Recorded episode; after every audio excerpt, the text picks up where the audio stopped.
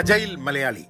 കുറച്ച് കാലത്തെ ഒരു ഇടവേളയ്ക്ക് ശേഷം അജൈൽ മലയാളി വീണ്ടും പോഡ്കാസ്റ്റ് തുടങ്ങാം എന്ന് വിചാരിച്ചു. അതിന് കാരണം എന്താണെന്ന് പറഞ്ഞു കഴിഞ്ഞാൽ, ഇപ്പോൾ സ്ഥിരമായിട്ട് എല്ലാ ആഴ്ചയും എന്നുള്ള രീതിയിൽ നിരന്തരമായിട്ട് വീഡിയോ ചെയ്യുന്നുണ്ട് അജൈൽ മലയാളി യൂട്യൂബ് ചാനലിൽ. അപ്പം അതിൻ്റെ ഒരു ഓഡിയോ വേർഷൻ എന്തായാലും അങ്ങനെയാണ് ഇത് ആദ്യം പ്ലാൻ ചെയ്തിരുന്നത്. പിന്നെ ഇതൊക്കെ മാനേജ് ചെയ്യാൻ വളരെ ബുദ്ധിമുട്ടാണ് എന്നുള്ളത് കൊണ്ട് I kind of decided not to do it.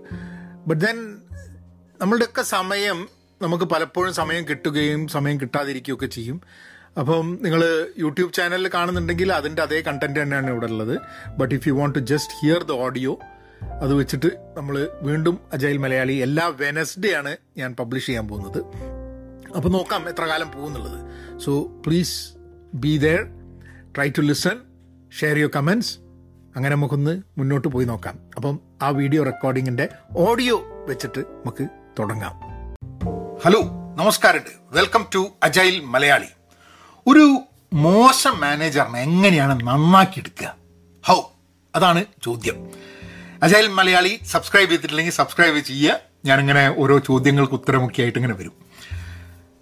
നല്ല മാനേജർ, മോശം മാനേജർ. അപ്പോൾ ഈ വീഡിയോ പ്രത്യേകിച്ച് കേൾക്കേണ്ടത് മോശം മാനേജേഴ്സാണ് എന്ന് സ്വയം തോന്നുന്നത്, അല്ലെങ്കിൽ മോശം മാനേജറാണ് എന്ന് വേറെ ആൾക്കാരെടുത്ത് ഫീഡ്ബാക്ക് കിട്ടിയ ആൾക്കാർ പ്രത്യേകിച്ച് ഇത് കാണണം കേട്ടോ. അപ്പോൾ നല്ല മാനേജർ, മോശം മാനേജർ എന്നുള്ള ഒരു ഇതുണ്ട്. ആരാണ് ഈ തീരുമാനിക്കുന്നത് നല്ല മാനേജറാണോ മോശം മാനേജറാണോ എന്നുള്ളത്? സ്വാഭാവികമായിട്ടും നമ്മൾ ചിന്തിക്കുമ്പോൾ, നമ്മൾ ആരോടെങ്കിലും റിപ്പോർട്ട് ചെയ്യുന്നുണ്ടെങ്കിൽ നമ്മളുടെ മാനേജറാണെങ്കിൽ അത് നല്ലതോ മോശമോ എന്ന് പറയാൻ നമ്മൾക്ക് അവകാശമുണ്ട് എന്നുള്ളതാണ് പറയുക, അല്ലേ? പക്ഷെ ഒരു കമ്പനിയെ സംബന്ധിച്ചിടത്തോളം ഒരു നല്ല മാനേജർ എന്താണ്? ആ മാനേജറുടെ കീഴിലുള്ള ആൾക്കാർ സന്തുഷ്ടരാകുന്നു, വിട്ടു പോകുന്നില്ല. പക്ഷെ അവരെ കൊണ്ട് പണിയൊക്കെ മര്യാദയ്ക്ക് എടുത്തിട്ട് അവരൊരു അവരൊക്കെ മോട്ടിവേറ്റ് ചെയ്ത് വെക്കുന്നു എന്നുള്ളതാണ്. ഇതാണ് ജനറലി ഒരു നല്ല മാനേജർ സ്ഥാനം. ഇനി മോശം മാനേജർ എന്ന് പറഞ്ഞാൽ പല രീതിയിലും പല കണ്ണുകളിലൂടെ കാണുന്നതും മോശം മാനേജർ ആവാനുള്ള സാധ്യതയുണ്ട്. എൻ്റെ മൊത്തം കരിയറിൽ എനിക്ക് തോന്നുന്നത് രണ്ട് ഒരാളെ എത്ര തന്നല്ല രണ്ട് മോശം മാനേജേഴ്സാണ് എനിക്കുണ്ടായിട്ടുള്ളത്. അപ്പം എൻ്റെ ഇത്രയും കാലത്തെ കരിയറിൽ മോശം മാനേജേഴ്സുമായിട്ടുള്ള കണക്ഷൻ കുറവായതുകൊണ്ട് എനിക്ക് അതിനെപ്പറ്റിയുള്ള വിവരം കുറവായിരിക്കും. പക്ഷെ എന്നാലും എൻ്റെ അഭിപ്രായത്തിൽ മാനേജർ മോശമാണ് എന്ന് നമുക്ക് തോന്നുകയാണെങ്കിൽ മാനേജറെ നന്നാക്കാൻ കുറച്ച് ബുദ്ധിമുട്ടാണ്. അത് ഒരു അനാവശ്യമായിട്ടൊരു മാനേജറെ നന്നാക്കേണ്ട ആവശ്യം എന്താ എന്നുള്ളത് നോക്കൂ, അല്ലേ? ഇപ്പം നമ്മളൊരു കമ്പനിയിൽ വർക്ക് ചെയ്യുന്നു, നമുക്കൊരു മാനേജർ ഉണ്ട്. ആ മാനേജർ മോശമാണ് എന്നുണ്ടെങ്കിൽ ആ മാനേജറെ നന്നാക്കിയിട്ട് നമുക്ക് എന്ത് ഗുണമാണുള്ളത്? നമ്മൾ നമ്മളുടെ മാനേജറാണെങ്കിൽ ഒരു ഗുണമില്ല, അല്ലേ? അയാളെപ്പം നന്നാക്കിയിട്ട് നമുക്ക് എന്താ ഗുണം? ഒരു ഗുണമില്ല. അപ്പം സ്വന്തം മാനേജർ മോശമാണെങ്കിൽ ആ മാനേജറെ നന്നാക്കാൻ വേണ്ടി ശ്രമിക്കരുത്, അതിനുവേണ്ടി സമയം ചെലവാക്കരുത് എന്നാണ് എനിക്ക് പറയാനുള്ളത്. പക്ഷേ നമ്മൾക്ക് മോശമെന്ന് തോന്നുന്ന മാനേജർ വേറെ ചിലർക്ക് മോശമെന്ന് തോന്നുന്നുണ്ടാവില്ല. ഇപ്പം എനിക്ക് നല്ല മാനേജർ എന്ന് തോന്നിയ ചില വ്യക്തികൾ ചില ആൾക്കാർക്ക് നല്ല മാനേജർ അല്ല എന്ന് തോന്നിയിട്ടുണ്ട്. അപ്പം അവിടെ നമ്മളൊന്ന് ചിന്തിക്കേണ്ട ആവശ്യമുണ്ട്, എന്തുകൊണ്ട് നമ്മൾ ഈ മാനേജർ മോശമാണ് എന്ന് തോന്നുന്നു. ചിലപ്പോൾ പലപ്പോഴും ചിലപ്പം വേറെ ആൾക്കാർ പറഞ്ഞിട്ടുള്ള അറിവായിരിക്കും. നമ്മളൊരു ജഡ്ജ് ചെയ്യാൻ ഭയങ്കര പെട്ടെന്ന് ചെയ്യും. ഓ, ആരാ മാനേജർ? അതാണോ? ആ, എന്നാ കുടുങ്ങിയാൽ തന്നെ അതിൻ്റെ കാര്യം എന്ന് പറഞ്ഞിട്ട് നമ്മളെ മനസ്സിൻ്റെ ഉള്ളിൽ ഓൾവേസ് ഈ തോട്ടുണ്ട്, ഈ മാനേജർ മോശമാണ്. എന്നിട്ട് നമ്മളപ്പം പലപ്പോഴും ഈ മാനേജർ മോശമാണ് എന്ന് പറഞ്ഞിട്ടാണ് മാനേജറുമായിട്ട് പെരുമാറിക്കൊണ്ടിരിക്കുന്നത് തന്നെ. That is a problem. അപ്പോൾ നമ്മളൊരു ബെനിഫിറ്റ് ഓഫ് ഡൗട്ട്, മാനേജർ മോശമാണ് എന്ന് പറഞ്ഞാൽ ഒരു ബെനിഫിറ്റ് ഓഫ് ഡൗട്ട് നമുക്ക് കൊടുക്കണം. എൻ്റെ കേസിലുണ്ടായ, ഞാൻ പറഞ്ഞില്ലേ, ഒരു മോശം ഒരു ഒരു സ്ഥലത്ത് നിന്ന് ഞാൻ വിട്ടു. ആ മാനേജർ ഐ കുഡൻറ്റ് ഹാൻഡിൽ എന്നുള്ളതുകൊണ്ട് ഞാൻ ശ്രമിച്ച് പരാജയപ്പെട്ടു പോയി.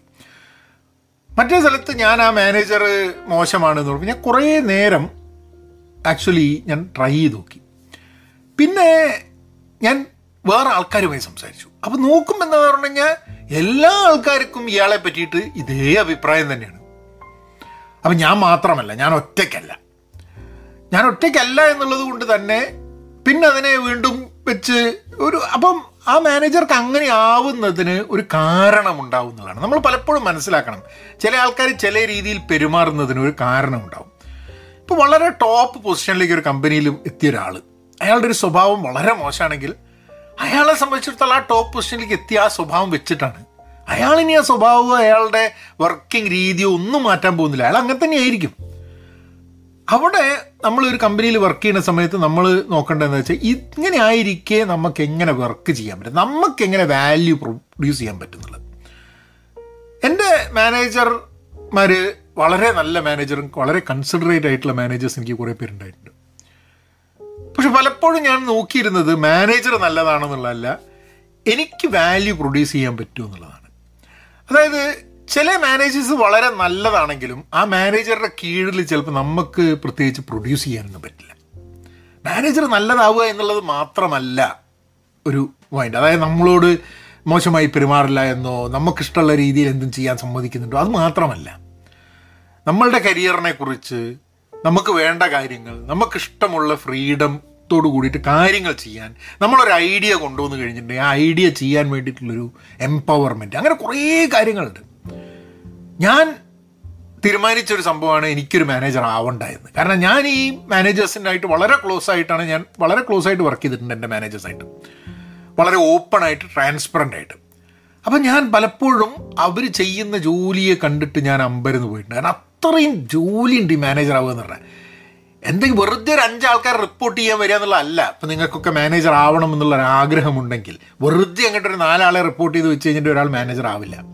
മാനേജർ ആവാൻ വേണ്ടിയിട്ട് ധാരാളം പണിയെടുക്കണം, വേറൊരു വ്യക്തിയുടെ കരിയർ ഡിസിഷൻസിൽ പങ്കുണ്ടാവുന്ന ഒരാളാണ് മാനേജർ.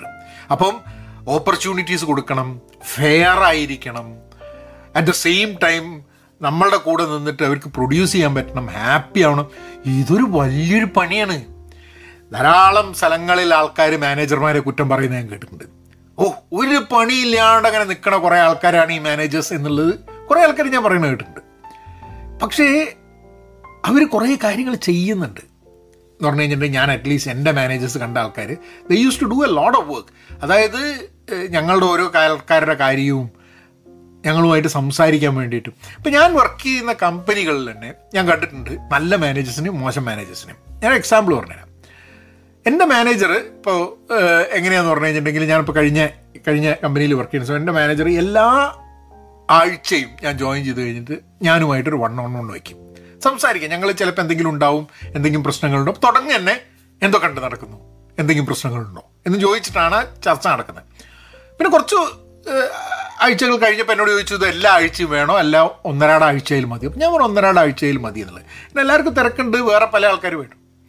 ആ സമയത്ത് വേറൊരു കമ്പനിയുടെ വേറൊരു ഭാഗത്തുള്ള ഒരു ഒരാൾ ജോയിൻ ചെയ്തു. അയാളായിട്ട് ഞാൻ ഒരുമിച്ച് വർക്ക് ചെയ്യുന്നുണ്ട്. അപ്പോൾ അയാൾ എന്നോട് പറയും, അയാളായിട്ട് ഒരു പ്രാവശ്യം പോലും ആദ്യത്തെ ഇൻ്റർവ്യൂവിൻ്റെ സമയത്തല്ലാതെ അയാളുമായിട്ട് സംസാരിക്കാനുള്ള സമയം പോലും അയാളുടെ മാനേജർ എടുത്തിട്ടില്ല എന്നുള്ളത്. അപ്പോൾ അയാൾ പറഞ്ഞു, ഐ ഫീൽ ഓർഫൻഡ് എന്ന് പറഞ്ഞു. ഞാനൊരു അനാഥനാണെന്ന് എനിക്ക് തോന്നുന്നുള്ളത്. ഇങ്ങനെയൊക്കെ ആൾക്കാർ ചിന്തിക്കും. അപ്പം നമ്മൾ പലപ്പോഴും ഇപ്പം നിങ്ങൾക്കൊരു മോശം മാനേജർ ഉണ്ടെങ്കിൽ ഞാൻ പറയാം, അത് ബെനിഫിറ്റ് ഓഫ് ഡൗട്ട് കൊടുക്കുക, എന്തുകൊണ്ട് മോശമെന്ന് നമുക്ക് തോന്നുന്നു എന്നുള്ളത്. മാനേജറെ മാറ്റാൻ പറ്റും, മാനേജറെ നന്നാക്കാൻ പറ്റും എന്നുള്ള സംഭവമൊന്നും നോക്കണ്ട. മാനേജറുമായിട്ട് ഒരു ഒരു വളരെ ഹെൽത്തി വർക്കിംഗ് റിലേഷൻഷിപ്പ് ക്രിയേറ്റ് ചെയ്യാൻ പറ്റുന്നു. ട്രാൻസ്പെറൻ്റ് ആവുക, എന്താണ് മാനേജർക്ക് നമ്മളിൽ നിന്നും വേണ്ടതെന്നുള്ളത് നമ്മളൊരു പാർട്ട്ണർഷിപ്പായിട്ട് കണ്ടുപിടിക്കണം. നമ്മളൊരു മാനേജറുമായിട്ട് വർക്ക് ചെയ്യുന്നത് that has to be considered as a partnership. അതായത് നമ്മളുടെ കരിയറിൽ മാനേജറിനൊരു പങ്കുള്ള പോലെ തന്നെ മാനേജറുടെ കരിയറിൽ നമുക്കൊരു പങ്കുണ്ട് എന്നുള്ള രീതിയിൽ വേണം വർക്ക് ചെയ്യാൻ.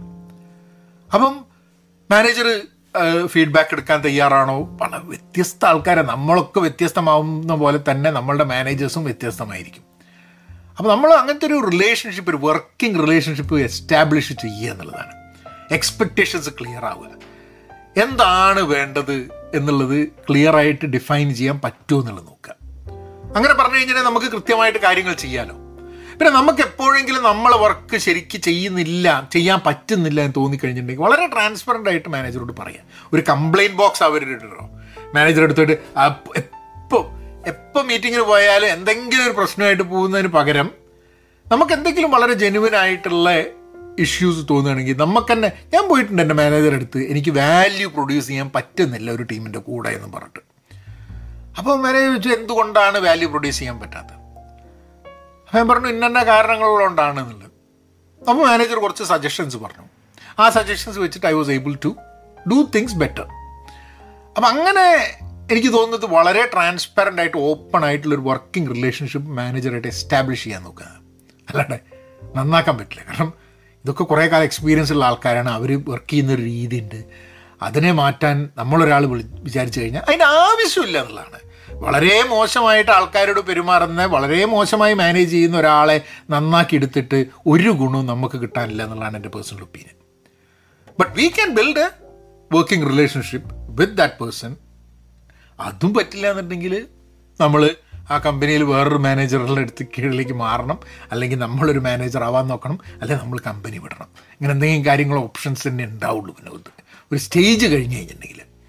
അപ്പം അതാണ് എൻ്റെ പരിമിതമായിട്ടുള്ള മോശം മാനേജേഴ്സിൻ്റെ കൂടെ വർക്ക് ചെയ്തതിൻ്റെ പരിമിതമായിട്ടുള്ള ഒരു ഒരു എക്സ്പീരിയൻസ് കൊണ്ട് ഞാൻ നിങ്ങളുടെ മുമ്പ് ദാറ്റ് ഇസ് മൈ ആൻസർ.